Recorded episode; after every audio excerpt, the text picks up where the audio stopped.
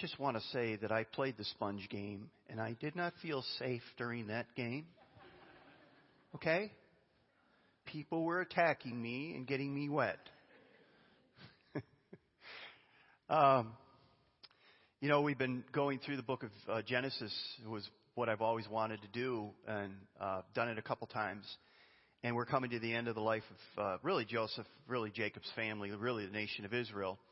And uh, I want to ask you a question as we get started this weekend. First, I want to give a shout out to the Roshek campus.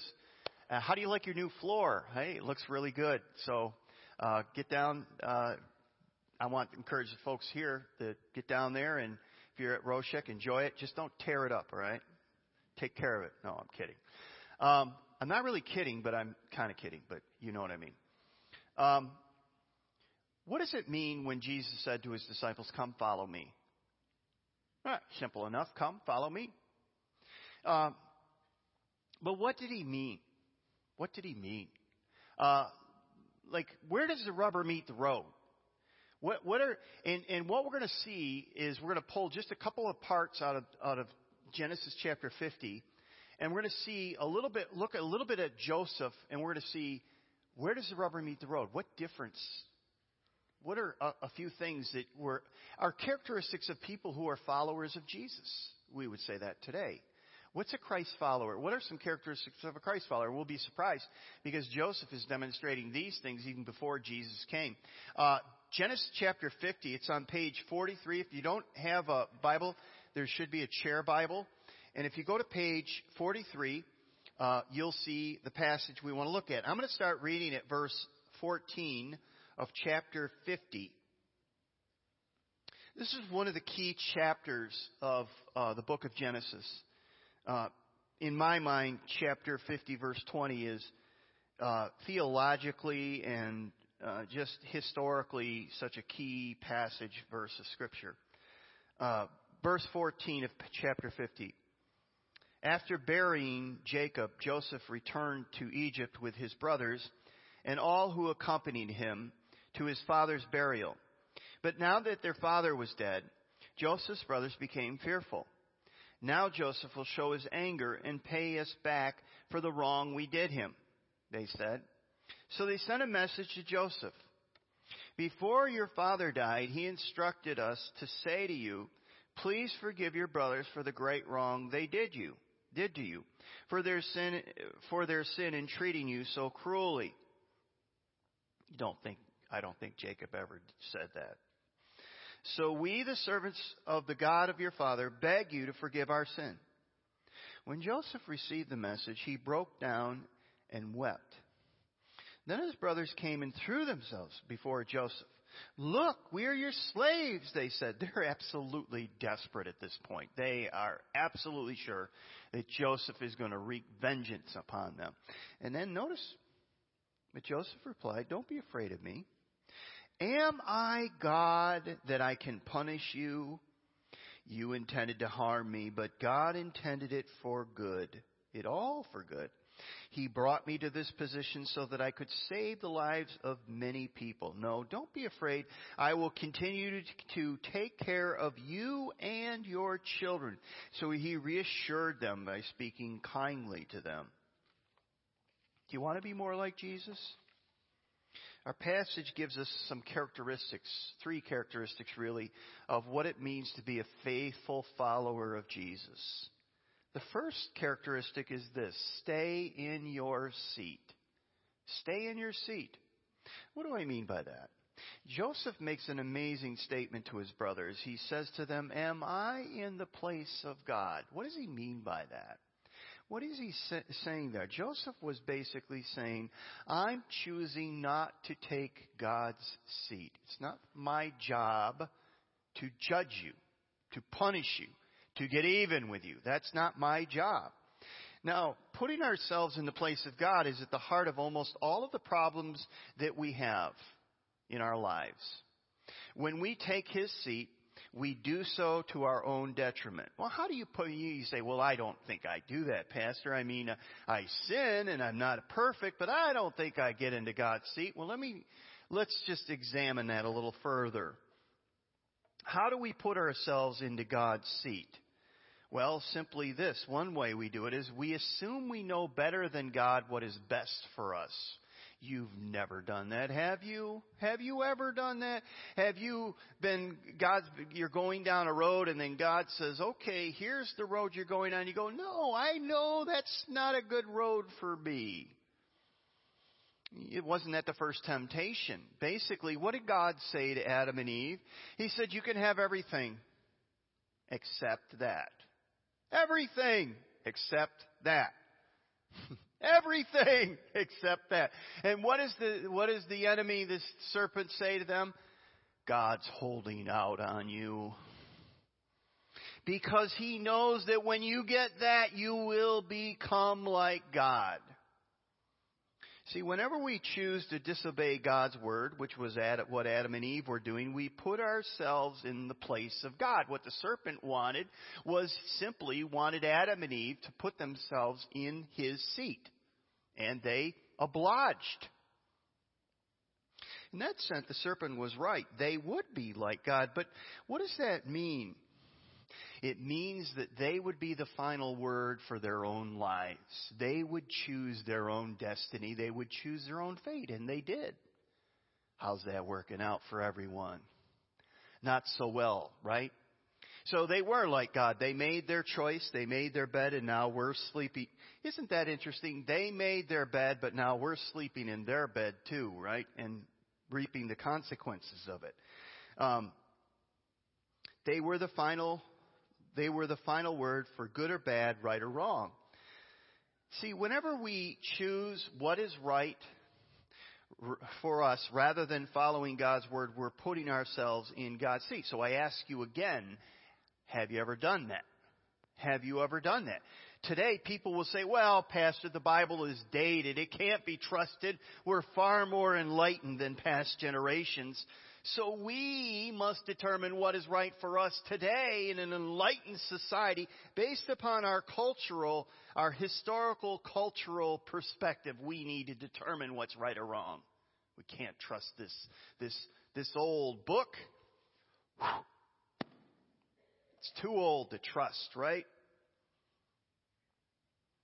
But when we dismiss the Bible and we allow our current historical perspective and opinions to overrule it, we are putting ourselves in God's place. We are taking God's seat. Have you ever done that before? I think if we were honest, we could all raise our hands. See, we all have certain emotional, educational, social, psychological, and physical problems. But in the end, if we're honest, our deepest needs can only be met by God. There are things in this life that only God can heal. But when we give the book over and we say, no longer will I follow your word, I'll go my own way, we take ourselves away from the one solution, the one help that we need desperately for our problems. The point I want you to see is that your deepest needs can only be met and your deepest problems can only be solved by God. And when you walk away from His Word, you are walking away from your only source of health and strength. But we live in a world today within the Christian church that says this book can't be trusted. I'm, you know, I don't mind people who are outside of Christianity saying that. What bothers me are people who are inside of Christianity are saying that because it's like, yes, we're on a branch and we're cutting ourselves off the branch from the tree and you go, do you see what you're doing? You know, it's like a Roadrunner cartoon. One day you're going to realize the branch is cut and you're just suspended in air and you have nothing. And uh, by the way, there are people who think that we are so enlightened today and we know so much today. Think about 80 years ago, some of the scientific beliefs and the medical beliefs and some of the uh, things that were going on. You would cringe at what was believed 80 years ago. What do you think is going to happen 80 years from now, 100 years from now to some of the beliefs that we say, oh, this is rock solid? Mm-hmm. Probably future generations from us are going to cringe. You really believe that? What was wrong with you? The Word of God can be trusted. But when we, we say, you know, I know better than the Word of God, the minute we say that, we are putting ourselves in the seat of God, just like Adam and Eve, and I think the results are the same. Let me give you another one, because you say, well, Pastor, I don't think that's one that I generally do. We stress out over things with inordinate worry. Okay, now we hit a nerve. Because none of us worries, right? Hmm. What is worry? Excessive worry comes when we're absolutely sure of what has to take place and we're afraid God won't get it right. He's going to mess this one up. So we worry. We just can't trust Him. That's what worry is. Worry is basically saying, God, I know you're God, you know, with a capital G, but here's the thing. I don't know whether I can trust you with my life. Have you noticed um, worry is kind of an acceptable sin? And by the way, it's a sin. You may have said, oh, it's a sin? I didn't even know it was a sin. Who classified it as a sin? I thought we could go around and worry. You know, when you say, I'm worried, say, oh yeah, I'm worried too. It's okay. We're all worried. I think worry is nothing more than passive rebellion. You won't trust God to be God in your life. That's what worry is. It's passive rebellion. It's the boutique sin. It's the acceptable one. It's the one, you, you know, you don't want to say, hey, I just went out and robbed a bank. Right? You don't want to eh, say that. You don't want to say, I just ran an old lady over downtown today. You don't, you don't want to admit that, right? But, but you could say, but I'm worried. And people say, oh, yes, of course, that's okay. Well, last time I checked, sin is sin. What if we were to get out of God's say, seat and say this? I would like this to happen in my life, and I'm not sure what really is best for me, but I'm willing to trust God instead. See, that's not worry. That's saying, I'm not sure, but I trust. I'm not sure, but I trust. When we worry, we are taking his seat. Let me give you one more. So you, so, so the first sign of a, a faithful follower of Jesus Christ is they don't take his seat. And we take his seat all the time. I'm just giving you three examples. Uh, let me give you one more. We allow bitterness to fester in our hearts by keeping a grudge. Now, all I have to do is, you say, well, I don't think that's true. If that's true, that may be true, but ask somebody really close to you and say, is there somebody or something that I have been holding a grudge about? And probably if you're married, they go, really? You need to ask that question? Notice what uh, Paul says in Romans 12:19, "Dear friends, Never take revenge, leave it to the righteous anger of God, for the scriptures say, I will pay, I will take revenge, I will pay them back, says the Lord. The question is, how could Joseph ever forgive his brothers? They didn't think he was gonna forgive them. They thought they were making up stories. Dad said, if you do it, he's going to be very angry with you from heaven. You know, no. They're, they're doing all this stuff. We'll make, we'll be your slaves, whatever. Just don't take out revenge. Jesus, and Joseph says, who am I, God? A couple things. Joseph saw that he was part of God's story. Remember, we talked about that last week. We think we're writing our story, but it's really God's story. And we fit into his plan and we see what he's doing. Secondly, he was able to let go of bitterness because he allowed God to be God. That was a big part of it. The biggest struggle we have is we're not willing to let God be God. We'll say, yes, we believe he's God, but just let me run my life. And he didn't leave his seat. Everyone who holds a grudge is sitting in God's seat. Did you know this? That only God has the knowledge and the ability to rightly judge anyone? you know, but one of the things, the, the problem is the reason that we want to get revenge on a person. But here's the thing we're not fair. Because we're emotionally tied into it. That's why we have judges, by the way. We have judges in courts, hopefully, that are unbiased. We call them unbiased because they're looking at both sides and they're saying, I can judge this because I'm not emotionally attached to it. And if a judge is emotionally attached to it, he'll probably say, I must recuse myself from this because I'm too close to this and I can't call it. You are a horrible person to judge somebody when you're emotionally connected to it. You don't know what to do. You'll do the wrong thing, probably. Only God, only God has the right, but He's, only, only God has the power to judge without becoming evil. See, that's the problem with holding a grudge and judging. We become evil.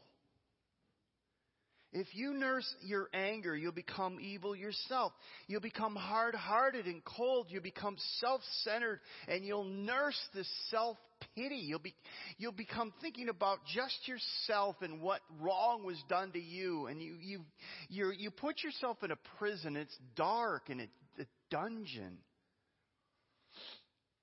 If you've ever read, read uh, Paradise Lost by John Milton, he, the concept he has is this and, and I kind of wrote it down just because it makes sense to me. Maybe it'll help you.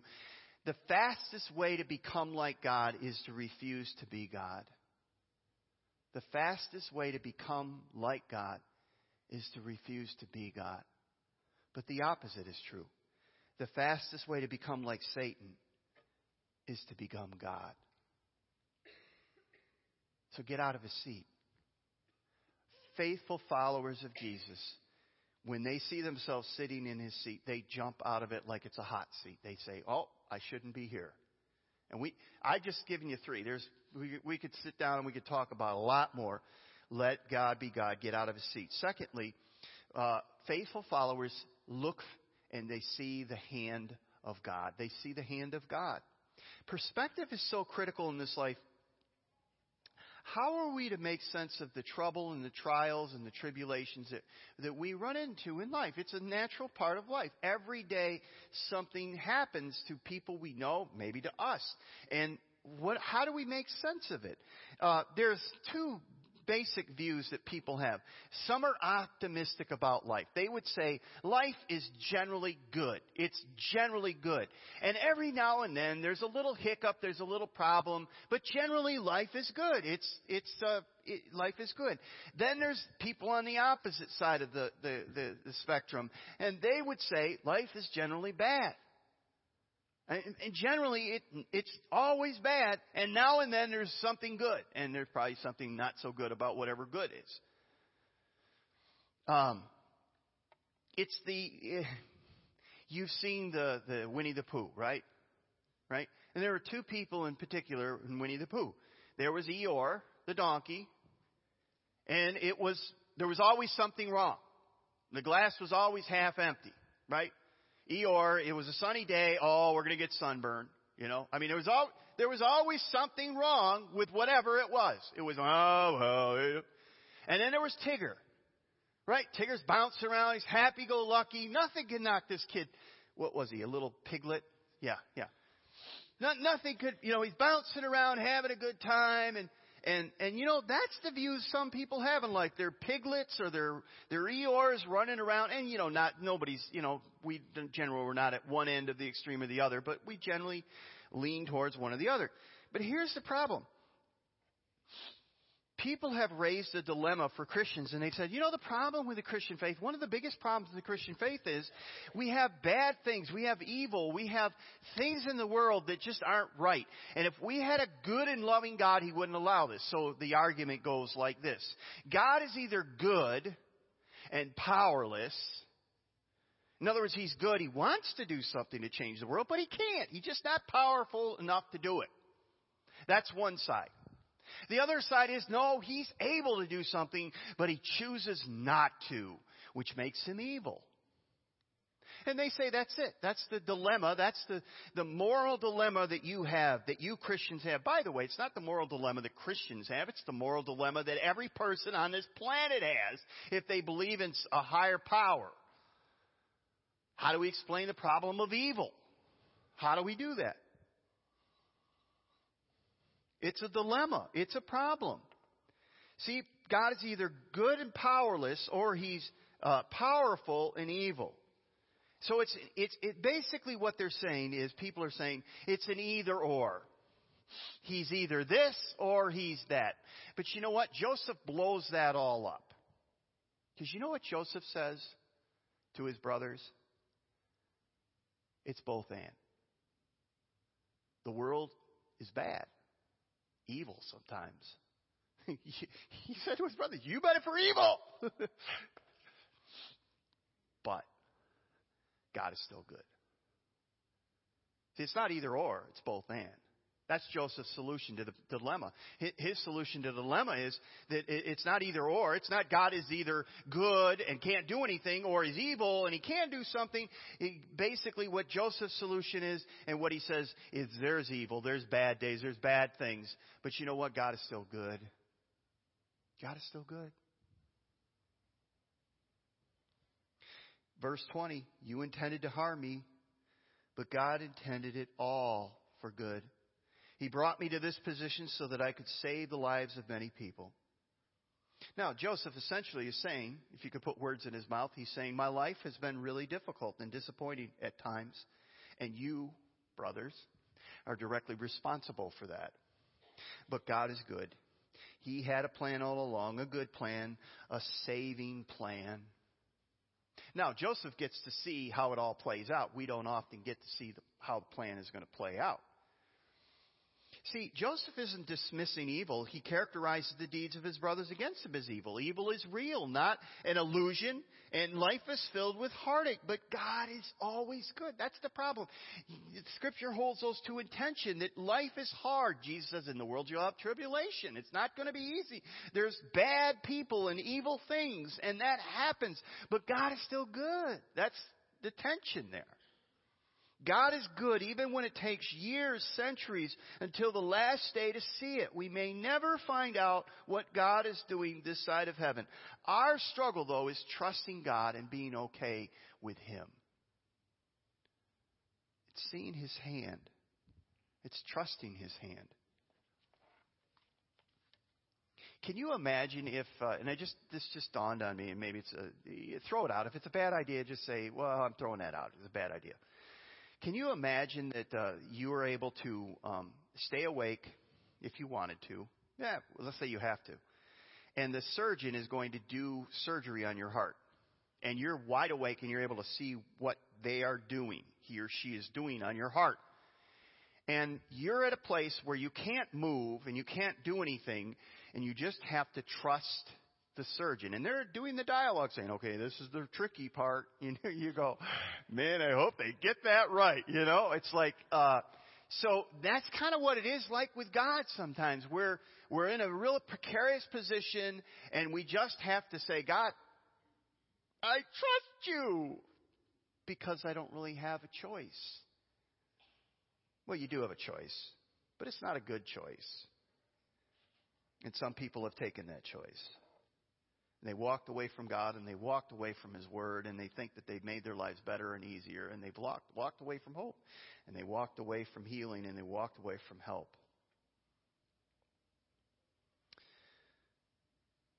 Joseph uh, was letting God sit in his seat. Um, there, there's a point where Joseph came to a place where he realized that he wasn't God and I think God got a hold of Joseph's heart, and Joseph was humbled. He had to be humbled because he was a pretty proud teenager. He was humbled, but he was also willing to trust God and see the hand of God. Let me give you the third one, the third characteristic. Okay? Third characteristic is you love your enemies. love your enemies. Even Jesus in the Sermon on the Mount said, Love your enemies. Do good to those who do evil against you. Uh, notice he says in verse 21 Don't be afraid, I will care for you and your children. Uh, Luke t- chapter 6 says this But to you who are willing to listen, I say to you, love your enemies, do good to those who hate you, bless those who curse you, pray for those who hurt you. So Joseph is imaging God's love. Can we do that? Can we say, God, as the way, in the way that you are loving me, I will love others. I will love my enemies, even if they don't deserve it, because they probably don't. The reason he's able to love his brothers in spite of what they did is because he was staying in his seat and he knew that no matter what God, no matter what God was working all things out. You see, the reason that he could forgive was because the first two fell into place. He wasn't going to get into God's seat and he saw God's hand. And when you can put those two together, you can, you can have an incredible compassion and forgiveness and, and not play judge and do all those things. See, when you can trust God by say, staying in your seat, showing humility, and when you can trust God to handle things in the best possible way, showing confidence, then you're able to allow God to be God in your life. See, Joseph knew that God was taking care of him, even though he didn't deserve it. And I believe that, that he was humbled and he was confident. He was humbled in a sense to know that God had a plan and was going to use him in this plan. But I think he was also confident because he could see God's hand. Joseph came to a place where he realized and he was humbled because he was forgiven by God. You know, at, at some point you go, well, Joseph was great. I can't be Joseph. No, you can't. You can't be Joseph. You're right. You can be better than Joseph. You can. Jesus said. Let me read you a passage. This is Matthew chapter 11, 11.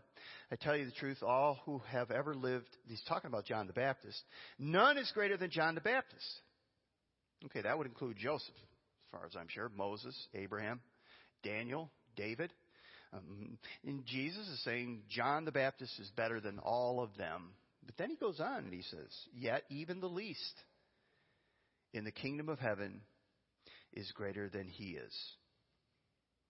John was better than Abraham, Jacob, Joseph, Moses, David, and Daniel. And the least in the kingdom of heaven is better than them. How is that possible? What's Jesus saying? John and Joseph had a general understanding of God's redemptive plan. Joseph had a very limited view. John had a better view. He was the forerunner of the Messiah, right? So progressively, we see more and more how God is going to redeem the world through his son. And John says, Here's the Messiah. Here he is. But where are we? We've seen him live a perfect life, the life we should have lived, die on a cross, rise on the third day. So we're even further down the road as far as information. We see the whole plan. We have it all right here. Right here, we have the whole redemptive plan of God from Genesis to Revelation where God is going to start in a garden and he's going to end in a paradise, a garden. So Jesus would say that the least in the kingdom of God today is, has greater knowledge and greater ability than, than, than any of the, the fathers that came before us. We have it all. We have the full gospel. We have the complete revelation from God in His Word. We're able to forgive. We're able to, to let God judge our enemies. We're able to let God work in our lives, even when it looks bad, knowing He is going to work it all out for good in the end. Why?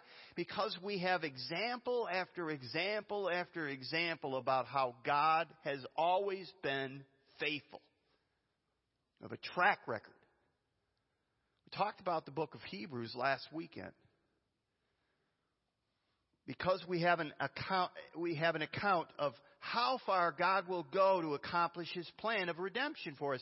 We know how far God would go to save us by sending His only Son.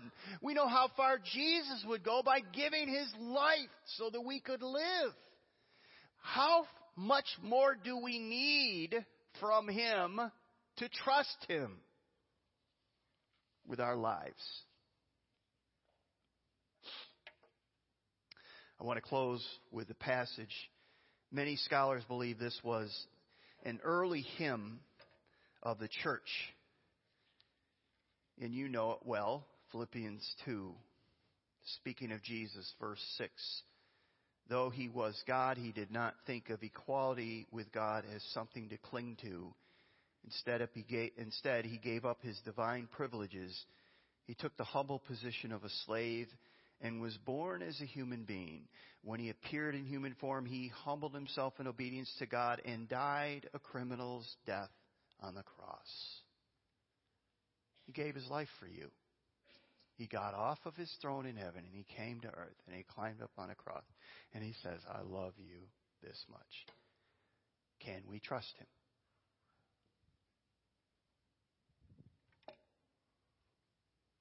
That's really what it comes down to. Can we trust him? And so, faithful followers of Jesus simply wake up every day and say, God, I don't know what today holds, but I know you hold today and I'll trust you. Even though I may not see how it's all going to play out in my lifetime, I will trust you. I will forgive. I will not play judge. I will not worry. If I am worrying, I'll catch myself and I'll say, No, no, no, no, no, no. I'm not going to get in your seat. That's your seat. That's not mine. That's what it means to be a follower of Jesus. Can you do it? Go to Scripture, look to the cross, and you will get all the motivation and encouragement, the ability, the desire to do what God's called you to do as one of His faithful followers. Stand with me. Let's pray.